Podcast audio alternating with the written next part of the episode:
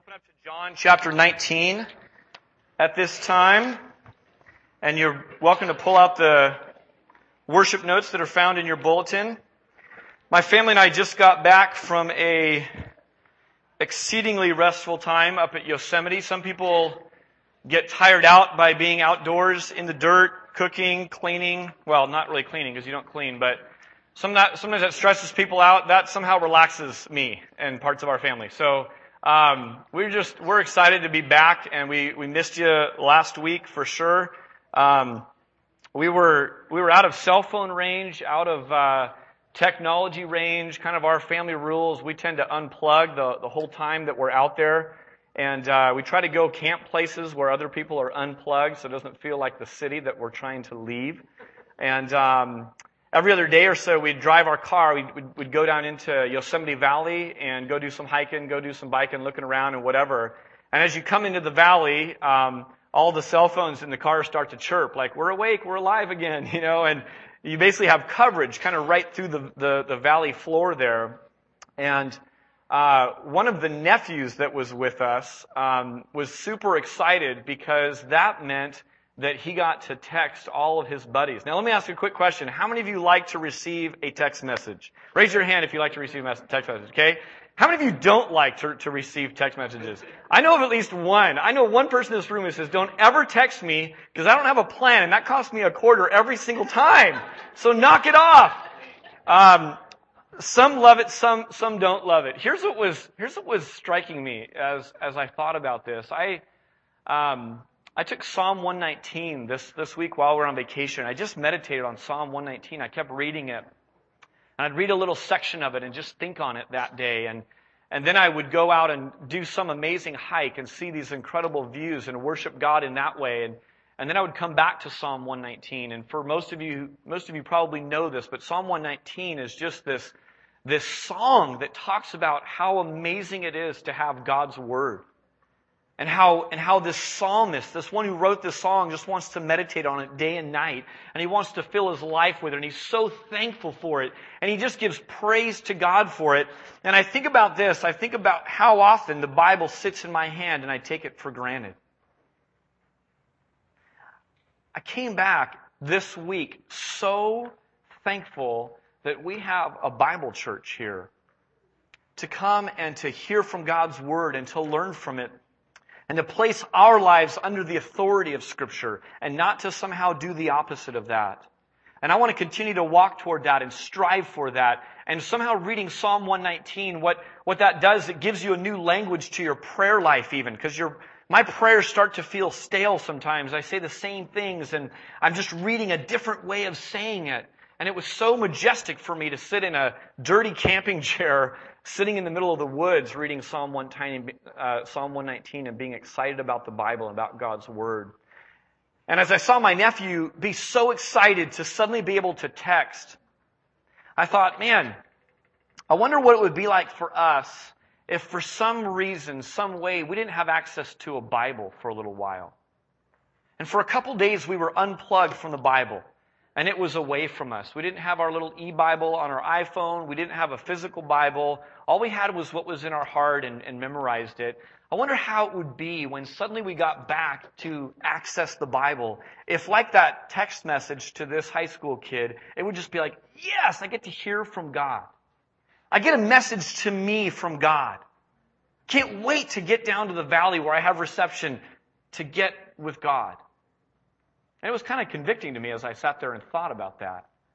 But that's what this is. This book that we're about to look at. And we're, we're going to move on in, in John this morning. But, but before we do, I just want to set that framework that, that this is a message from God to us preserved in our hands that we, most of us in this room, probably have several copies of sitting around our house. And here we have an opportunity this morning to open it up and with reverence to read and to discover and to ask God, God, would you would you show me who I am in light of your word? Our family listened to parts of James on the way out of the valley one day, and it said this Let's not be like a man who looks at his face in a mirror, walks away, and forgets what he looks like, but let's take what we hear and let's do it. Let's show our faith by the actions that we have. On that note, John chapter 19, let's pray. Father, thank you so much for your word. God, we don't, we don't worship the Bible. We worship the God that the Bible speaks about. But we're mindful this morning of the fact that in this book it's more than ink and paper and letters strung together. It's alive and it's powerful. And this morning, I just want to start by thanking you for that, praising you for that. In your mystery and in your infinite wisdom, you've preserved it for us and, and shown us who you are by its pages. And as we read an account that maybe for those of us who've grown up in church is really familiar, God, would you just rip us away from yawning through this? Would you show us something of yourself this morning? Amen. Children, by raise of hands, how many of you got in trouble this last week for something that you did? My kid's hand shot right up. Yeah. Okay? Um, you can put your hands down again. We won't go into detail about what it was that you got in trouble for, but probably most of you didn't have a perfect week, right? You broke something, you spilled something, you sassed mom or dad, maybe you whacked someone or something you shouldn't have, I don't know. But all of us get in trouble. My childhood was filled with memories of getting in trouble. And a part of, a part of what your parents' job is, is to train you and to discipline you. And what they're hoping and praying, like I am for my kids, is that this harvest of righteousness, good things is going to come out of all of that. And the Bible even says this. Discipline at the time is no fun. None of you guys like being disciplined, right? No, it's no fun at the time. But somewhere down the road, what we're hoping and praying is that from this discipline, good things is going to come. A good big harvest of righteousness. Now, I have, uh, in my earlier days, been sitting around the dinner table and minding my own business, doing whatever I'm doing, eating my dinner, and I had spilled milk at my dinner table. And we had a round dinner table growing up, and we had four boys, and milk was constantly being spilled. And my poor mom uh, many times would uh, would jump up and have to clean up the the milk. And there's a saying that says, "Don't cry over what spilled milk." Right? What does that mean?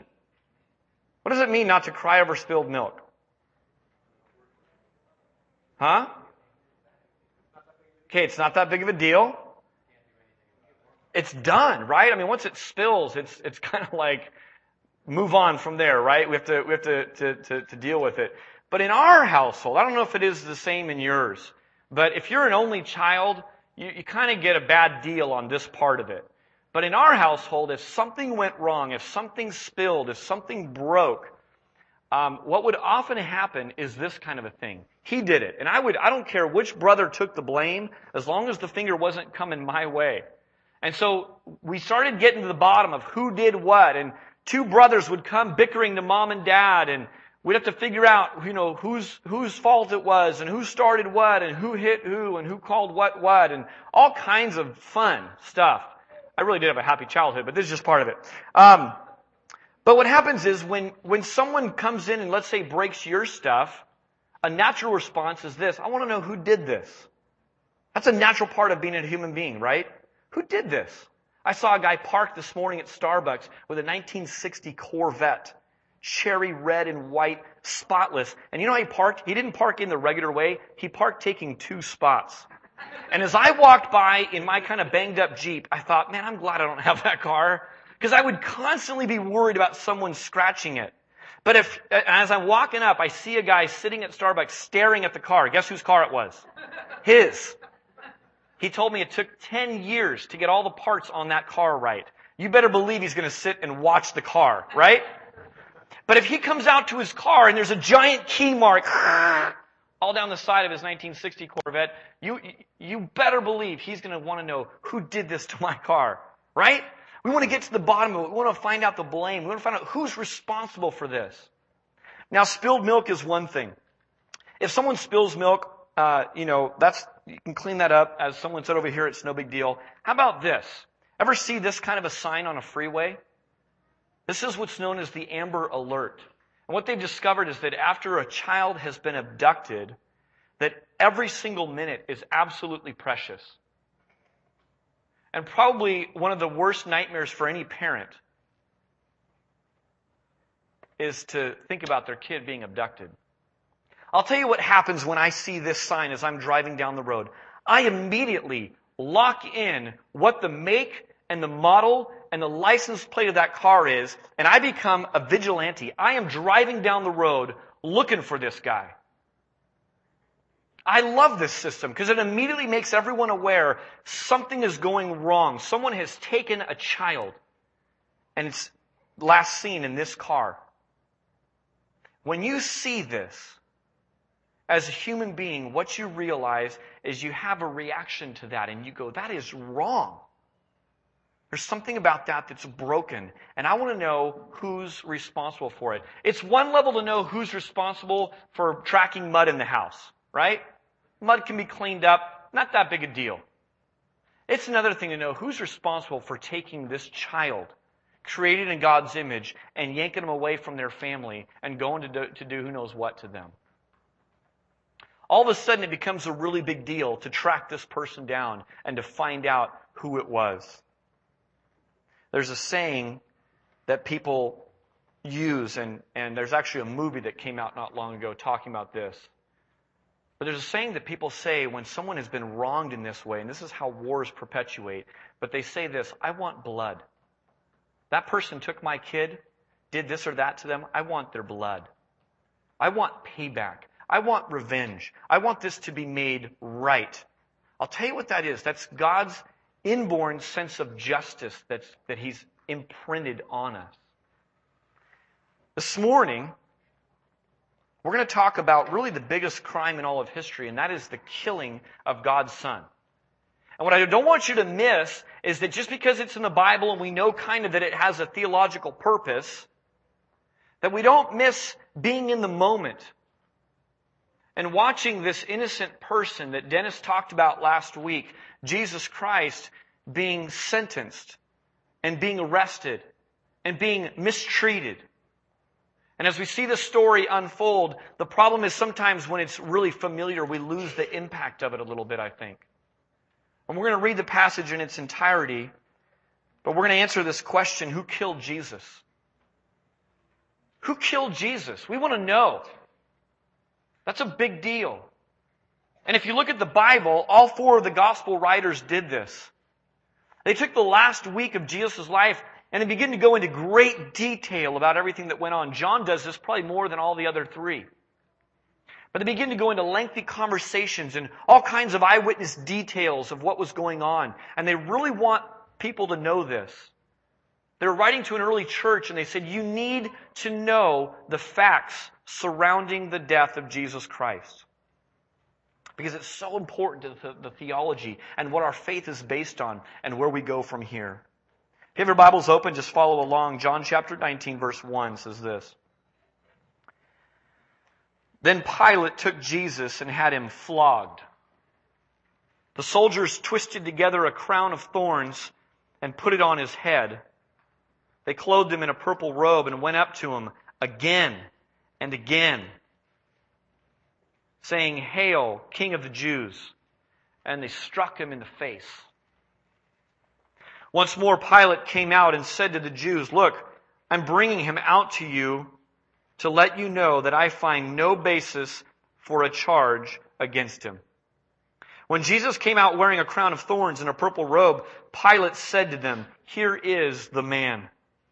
As soon as the chief priests and officers or, or uh, officials saw him, they shouted, Crucify! Crucify! But Pilate answered, You take him and crucify him. As for me, I find no basis for a charge against him. The Jews insisted. We have a law, and according to that law, he must die because he claimed to be the Son of God. When Pilate heard this, he was even more afraid, and he went back inside to the palace. Where do you come from? He asked Jesus, but Jesus gave him no answer. Do you refuse to speak to me? Pilate said. Don't you realize I have power either to free you or to crucify you? Jesus answered, You would have no power over me if it were not given to you from above. Therefore, the one who handed me over to you is guilty of the greater sin. From then on, Pilate tried to set Jesus free, but the Jews kept shouting, If you let this man go, you are no friend of Caesar. Anyone who claims to be a king opposes Caesar. When Pilate heard this, he brought Jesus out and sat down on the judge's seat at a place known as the stone pavement, which in Aramaic is Gabbatha. It was the day of preparation of Passover week, about the sixth hour. Here is your king, Pilate said to the Jews. But they shouted, Take him away! Take him away! Crucify him! Shall I crucify your king? Pilate asked. We have no king but Caesar, the chief priest answered. Finally, Pilate handed him over to them to be crucified. Now I have to be careful not to take just these 16 verses and draw all kinds of conclusions. So later on today, or even as we're going through this series, it's important to keep reading the story in context and to go back and read 15 and, and uh, the, the, the different accounts all kind of fold together. But in short, I want to look at a few things that the text lends to us, and we're going to go outside of John 19 to get some more insight on it in answering this question of who killed Jesus Christ. First, first person that, that might pop to, pop to your mind is Pilate. Interestingly about Pilate though, as you read this, I mean, just in these 16 verses alone, without going back to 15, you see he's trying to set Jesus free. He repeatedly tries to do so. 1831, Pilate said, take him yourself and judge him by your own law. He's basically trying to wash his hands of this Jesus.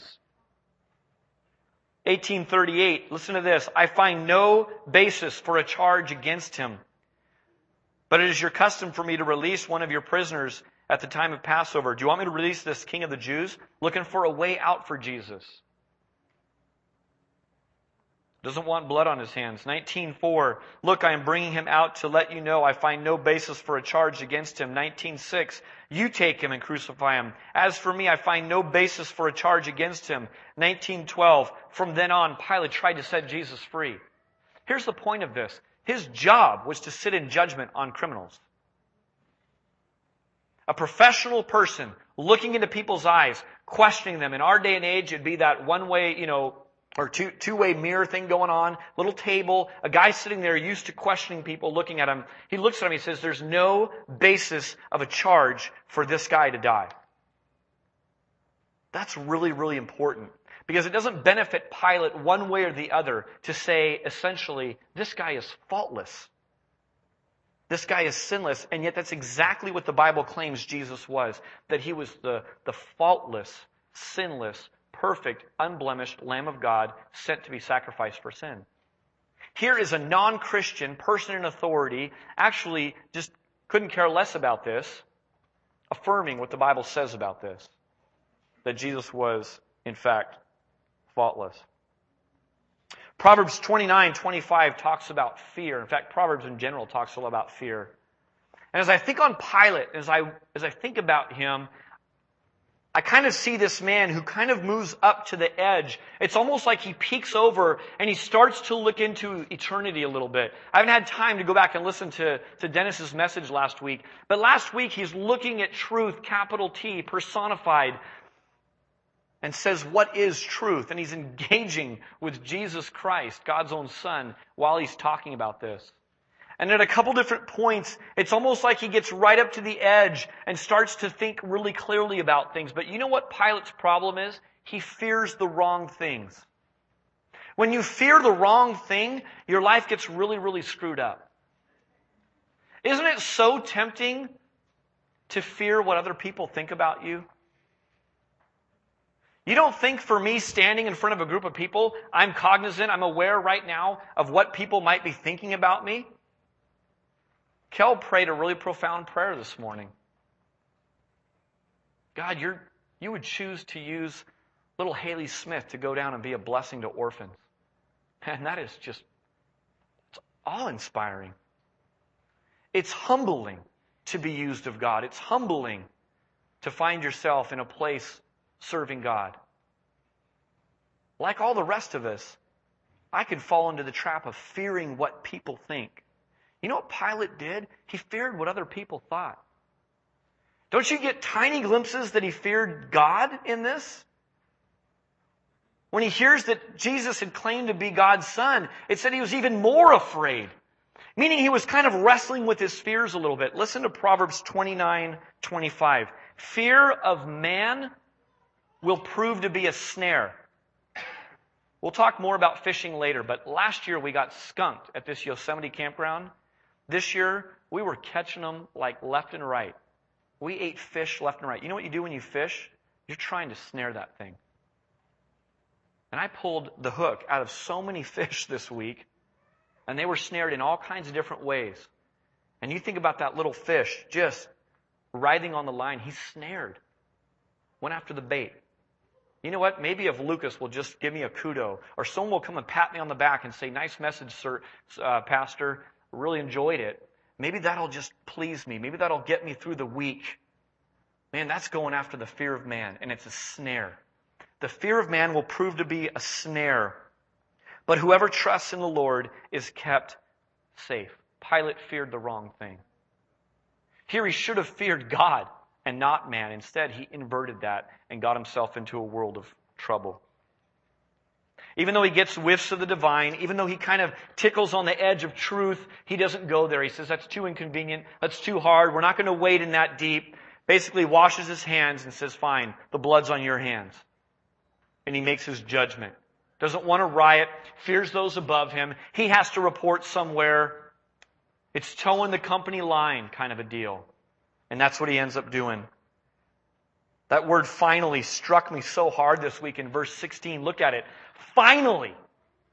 It's like after going back and forth and all of this stuff, finally, Pilate just seems to let out a sigh and says, finally, he hands him over to them to be crucified. So Pilate certainly plays a part. Who's the them? The them is the Jewish people. This is the chosen people of God. The Jewish leaders that have been mentioned by name so far are Annas and, and Caiaphas. And basically, as John's writing this account, you know what he starts to do? He starts to, he starts early on implicating them.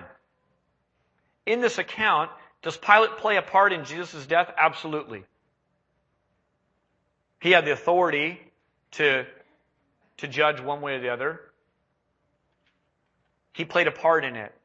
But John's gospel writes in such a way as to implicate saying it's the Jewish leaders who are really responsible for what went on here.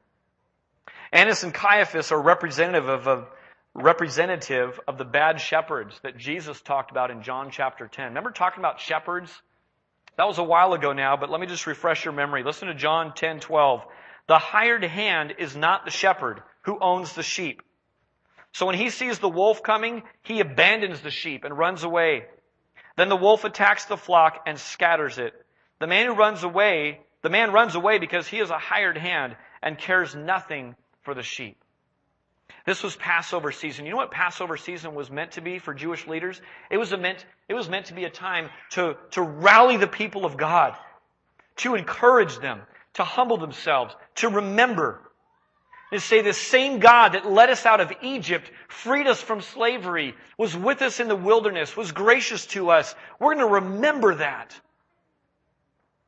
Instead, this Passover season, you know what the, the bad shepherds do? They turn on the sheep. Basically, the shepherds are looking for comfort, safety, political status quo, keeping my little corner of the pie going. I don't want that disrupted. So they missed the work of God. Doesn't that sound a little bit close hitting to home? It's easy to look at someone else in scripture and say, oh man, they were so devoted to their careers. It's clear their God was comfort. It's clear their God was avoiding controversy. It's clear their God was devotion to being upwardly mobile in their careers.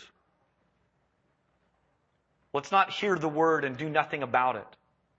If that sits heavy on you this morning, maybe your devotion, maybe your real religion, maybe your real passion are those same kinds of things.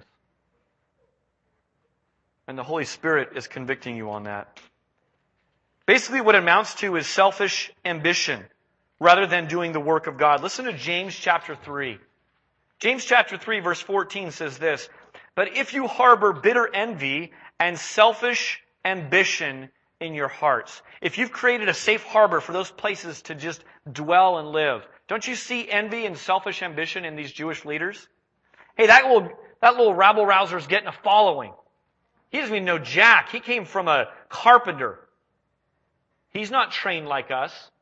He shouldn't be calling any shots. That's envy. And selfish ambition is to keep their careers going. If you harbor bitter, bitter envy and selfish ambition in your hearts, do not boast about it or deny the truth. Such wisdom doesn't come down from heaven, but is earthly, unspiritual, and of the devil. Pretty clear on that? For where you have envy and selfish ambition, there you find disorder, and catch this, every evil practice. You know what James is doing? James is shedding light on exactly what's going on here. The Jewish leaders have harbored bitter envy and selfish ambition in their hearts, and guess what they're doing? They're playing this truth out. There's disorder. Even in the, in the trial, there's disorder. You can see that. It's a rush thing. It's done at night. They can't get their witnesses straight. They're botching the whole thing. But they want to ram this through and get it done before there's a riot. It says there's disorder and every evil practice. When you turn that spotlight on the Jewish leaders, you see that's true. Now, so far we're safe. Pilate and Jewish leaders, uh, this is a little bit like your brother getting in trouble. You know, something's gone wrong and mom and dad are all over the two older brothers and you're just going, yeah, let them have it. That's right. They deserve that. Take their toys away and give them to me. You're fine with this so far. Here's the third one. The third person who killed Jesus is me. It's me and my sin. The Bible makes it really clear that all of us both by nature and by choice, are sinful. You're born into a sinful mode. That's how it is. And if that wasn't enough, you then go, and I then go, and choose sinful things.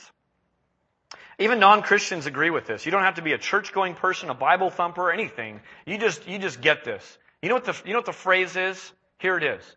Nobody's perfect. Right? Ever heard that? That's not said necessarily in churches. Church doesn't own a right to that one. I mean, religious and non-religious people get this really clearly. Usually the person saying that is someone who just did something wrong, right?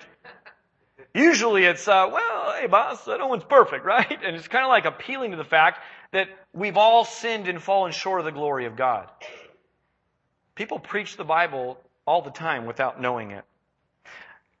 People are sinful, God is holy. If you read the Bible cover to cover, one of the overarching messages about God is His holiness. There's all kinds of characteristics about God, but popping off of almost every page is the fact that God is holy. To understand that we're sinful as people, hey, nobody's perfect, and God is holy, there you see the gospel dilemma. How do you bring those two together? That's what the gospel, the good news is all about. Some people use a bridge illustration that the cross forms the only bridge possible for sinful people to come over and be in relationship with a holy God. As Christians, we sing about, we glory in, and we constantly remember this grotesque and most despicable form of punishment. Dying by, by, by crucifix, by, by being hung on a cross. Although it's been outlawed, it's still practiced. And some of the worst people in history, in terms of dictators who wanted to inflict disgusting punishment on people, Hitler, Pol Pot, uh, others in the Sudan right now, are practicing crucifixion. Most in the world would say, rightfully so, that should have been outlawed and banned long ago. Why is it that Christians sing so much about it? Glory in, remember, and embrace the shame and disgustingness of the cross. Why is that? Here's why. I want to read just some passages of Scripture. And as I read these, I want you to listen most carefully for the word for. F O R. Because as we think about this, as we sing about this in a little bit, the why is that Jesus died for us. It was a substitute. It was Jesus in place of you and I. And so as we read these passages, listen for that word for. Isaiah 53, 5. But he was pierced for our rebellion, crushed for our sins. Verse 12 says, He was counted among the rebels. He bore the sins of the many and intercedes for rebels. Romans 4:25 says he was delivered over to death for our sins. 1 Corinthians 15:3 Christ died for our sins. 1 Peter 3:18 Christ died for sin for sins once for all the righteous for the unrighteous to bring you to God. 1 John 2 2 He himself is the sacrifice that atones for our sins and not only for our sins but for the sins of the whole world. Galatians 3:13 Christ redeemed us from the curse of the law by becoming a curse for us. It's a substitute. It's him dying in place of us. Probably the most vivid picture of this is to think about this guy Barabbas. And I've seen all kinds of gospel movies and whatnot, and that character is always in there. And they usually have him being ugly dude. You know, if you're being if you're being cast as Barabbas, it's not really a compliment. They don't look for the good good looking guy who seems really charming. So Barabbas is there, and he's despicable, and he's a convicted criminal. And the Jewish leaders say, and we'd rather have that guy than this one. And what a vivid picture to see Barabbas go free. And if you're there and you're an upstanding citizen and you think in your mind, but that guy's the one that caused the Amber Alert. That guy did something wrong and despicable. He deserves blood. Like Pilate, we can't even find anything wrong with this other one. This is not right. This is not fair. Something's wrong. To see Barabbas go free is to see you and I go free. That's the picture. That's why we don't ever want to take cheaply or lightly the cross, the forgiveness that's offered by Jesus dying on the cross for us. Remember Peter a few weeks back denying his Savior three times, blundering left and right? Jesus went and hung on a cross and took his place so he doesn't have to suffer the punishment for those wrongs. That's you and I. As we think about blood and gore and the violence of Jesus' death, we're going to look at the crucifixion next week, and we're not doing it on Children's Sunday. Although I think it's really important I think it's really important, and the Bible does too, to go into detail about what that is and what that looked like and what that felt like. I just want to point out two things about blood. I saw a lot of blood this week because of the fishing I did.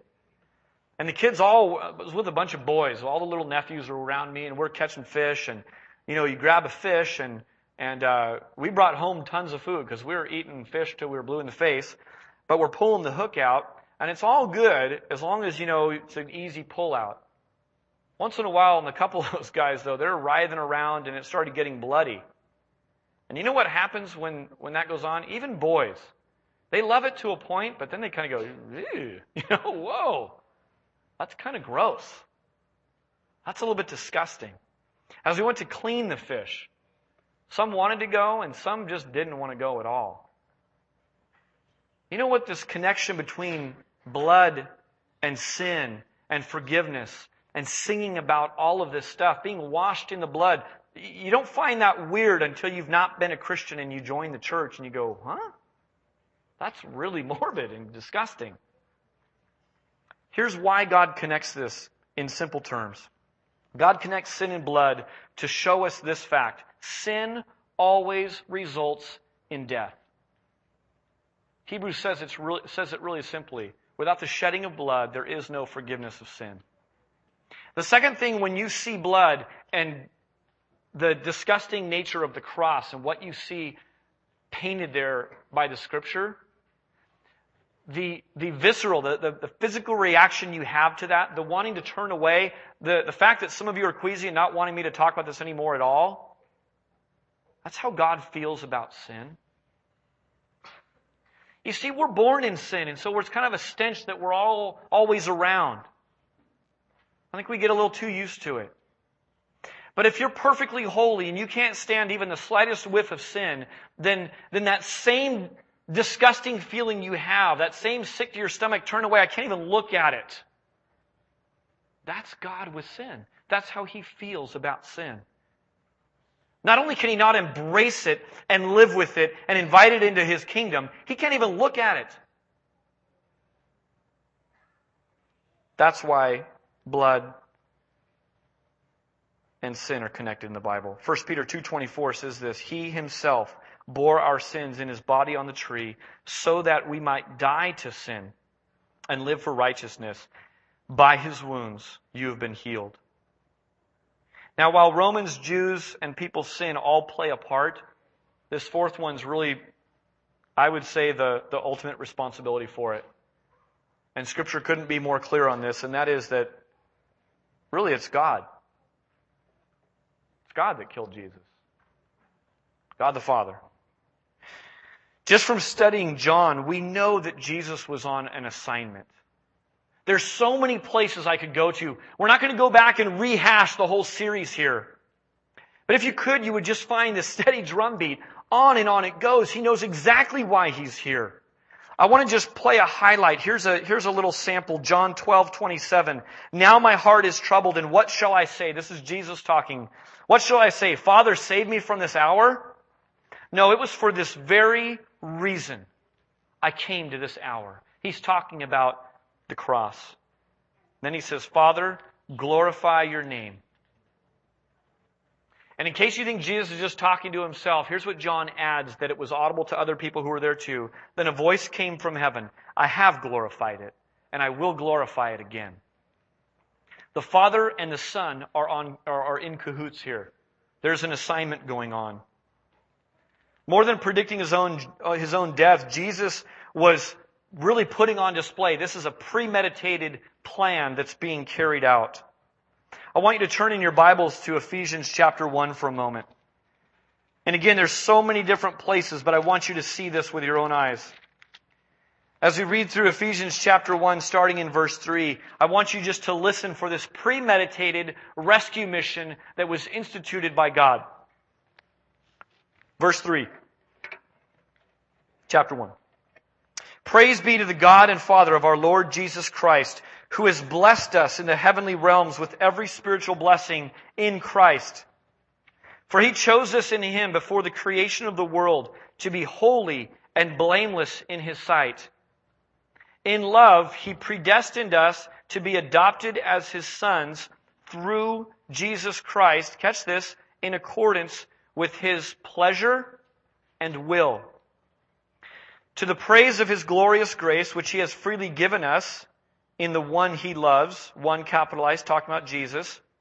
In him we have redemption through his blood, the forgiveness of sins. Catch this, in accordance with the riches of God's grace, according to his good pleasure, which he purposed in Christ.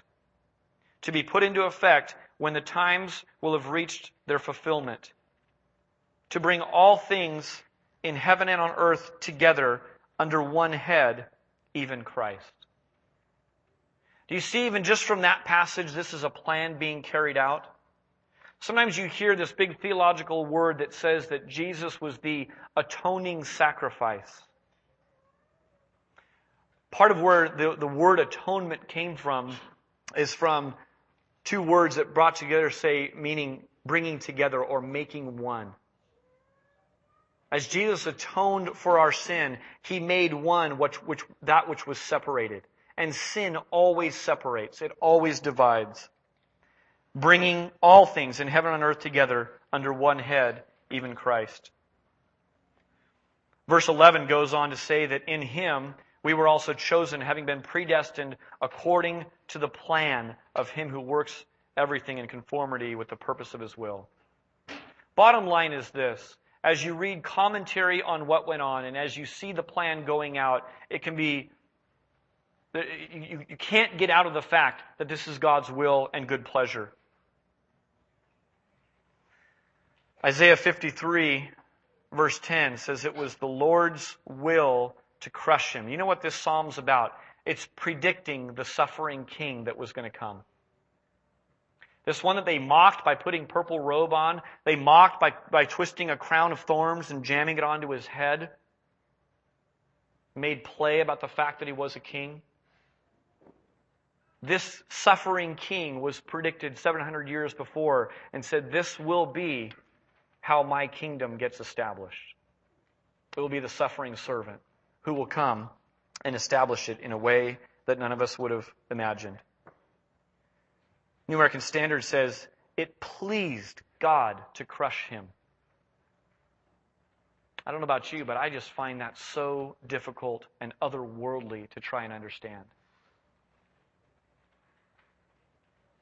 God initiated this rescue mission that involves sending his one and only son, eternal, glorious, pre-existing, to be shrunk down, humiliated into a package of a baby limiting himself, coming down into human flesh, so that safe passage could be made for you and I to be in relationship with God Almighty. That's the gospel. That's the good news. That's what opens up new life to us, is to believe on that message and to place all of your hope on that grace of God. Hebrews 1 1 says this. Just listen. In the past, God spoke to our forefathers, like this prophet Isaiah, who would tell us, This is how my kingdom will be established. In the past, God spoke through, to our forefathers through prophets at many times and in various ways. But in these last days, He has spoken to us by His Son, whom He appointed heir of all things, and through whom He made the universe. The Son is the radiance of God's glory and the exact representation of His being, sustaining all things by His powerful word.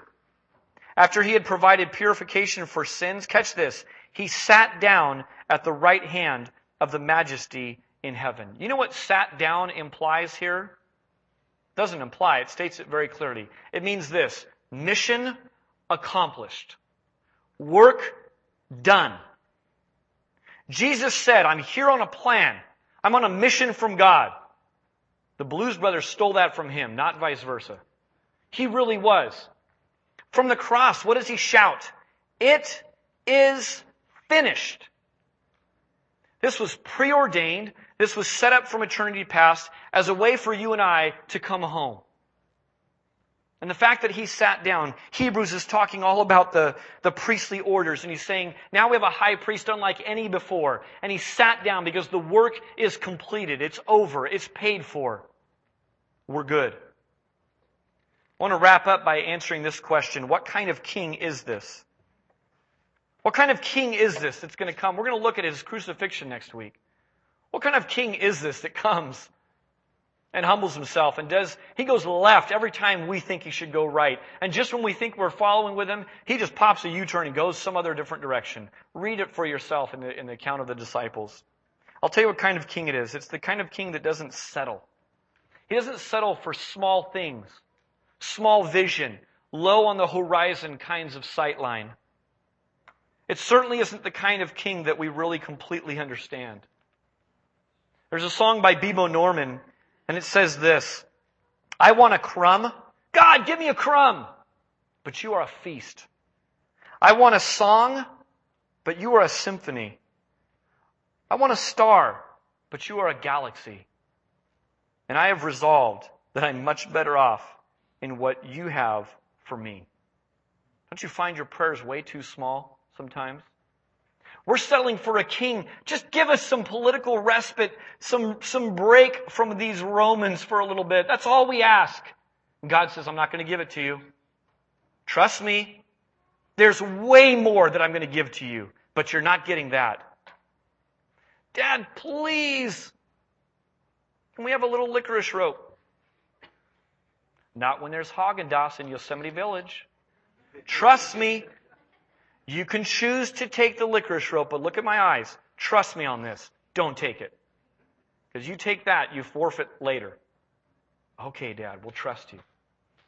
That's what God's saying here. That's what Jesus said here. I'm not here to establish a little kingdom that's going to go away when you die. Got something much bigger in, in mind. Here's what kind of king we have. We have one who gives us a clear conscience. I could just paint such a picture here, but I'll pick three things. We have one who gives us a clear conscience. This is what the cross accomplished. Listen to Hebrews 9:14. How much more then will the blood of Christ, who through the eternal Spirit offered himself unblemished to God, cleanse our consciences from acts that lead to death, so that we may serve the living God. Colossians 1:22. But now he has reconciled you by Christ's physical body through death to present you holy in his sight, without blemish and free from accusation. We also have one who clearly shows us his pursuing love. You know what? When you see the cross, the reason we sing about it, we're going to sing about the mighty power of the cross in a moment. We're going to sing about the old rugged cross and how instead of despising its shame, we cling to it. We cling to the old rugged cross. You know why? Because in the cross is the greatest single act of love and demonstration of love ever displayed. Ephesians 5 2, Christ loved us and gave himself up for us, a fragrant offering and sacrifice to God. Galatians 2:20, he loved me and gave himself up for me. Romans 5 8, but God shows us His love. God shows His love for us in that while we were still sinners, Christ died for us.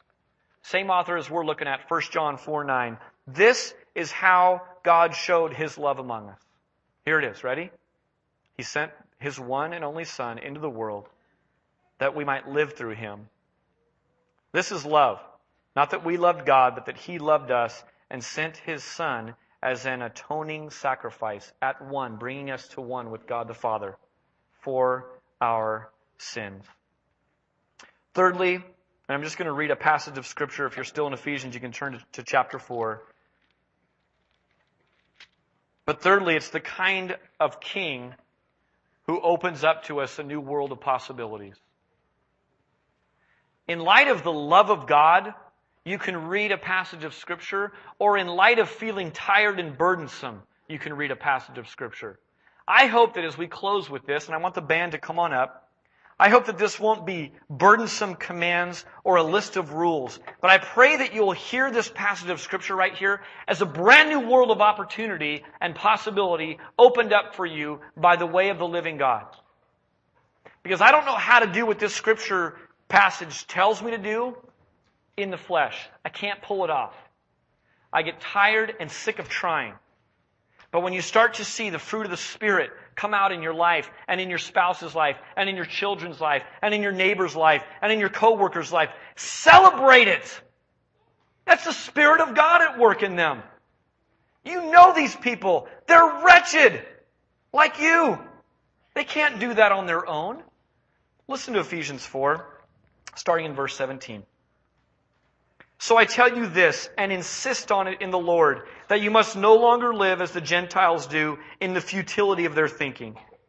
They are darkened in their understanding and separated from the life of God because of the ignorance that is in them due to the hardening of their hearts. Having lost all sensitivity, they have given themselves over to sensuality so as to indulge every kind of impurity with a continual lust for more. Man, that looks like the world I live in. Verse 20. You, however, did not come to know Christ that way. Surely you heard of him and were taught in him in accordance with the truth that is in Jesus. You were taught with regard to your former way of life to put off your old self, which is being corrupted by its deceitful desires, to be made new in the attitudes of your mind, and to put on the new self, created to be like God in true righteousness and holiness. Therefore, each of you must put off falsehood and speak truthfully to his neighbor.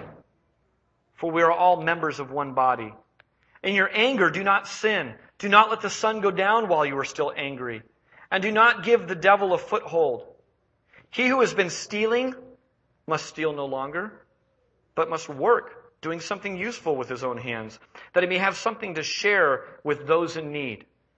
Do not let any unwholesome talk come out of your mouth, but only what is helpful for building others up according to their needs, that it may benefit, benefit those who listen. And do not grieve the Holy Spirit of God, with whom you are sealed for the day of redemption. Get rid of all bitterness, rage, and anger, brawling, and slander, along with every form of malice. Be kind and compassionate to one another, forgiving each other, just as Christ, just as in Christ, God forgave you. Would you close your eyes and bow your heads for a moment? The kind of king that we have is the kind that opens up a brand new world of possibility, such that what I just read can become a reality. This putting aside of the parts of us we hate and don't want to do, and this putting on of the kind of virtue and character and moral strength that we long for. God, we desperately need you in our midst every day and every moment. We celebrate, God, that as we started this morning, there's power in this word. It shows us who we are, but most importantly, it shows us who you are. And Father, I pray for those in this room who perhaps have a false hope of being made right with you. Maybe through upbringing or teaching or reading or possibly even just thinking. There's a sense that if we do enough right things, are generally a good person, will be made right. God, your word clearly shows us we're cursed. We're under the curse of the law unless we keep it perfectly. And we all know nobody's perfect except Jesus. And so, right now, I just would invite those of you in this room who want to pray and receive Christ, receive this free gift. Romans tells us clearly if you confess with your mouth Jesus is Lord and believe in your heart that God raised him from the dead, you will be saved. God, we cling to that today. We praise you for that today. Just now, in response to what you've just heard and seen from the scriptures, I would just invite you to pray, to sing we're going to take up the offering as a part of our response in worship this morning. Right now, let's just respond to the message we've heard. And those of you who are in the family of God, thank Him for what you've just heard. Those of you who want to talk or pray with someone, I'm sitting up near the front. I'd love to pray with you. We have community group leaders and elders in this room that would love to pray women of God who would love to put their arm around you and be the arms and shoulders to cry on of Jesus here in this place. Let's just worship Him as we respond right now.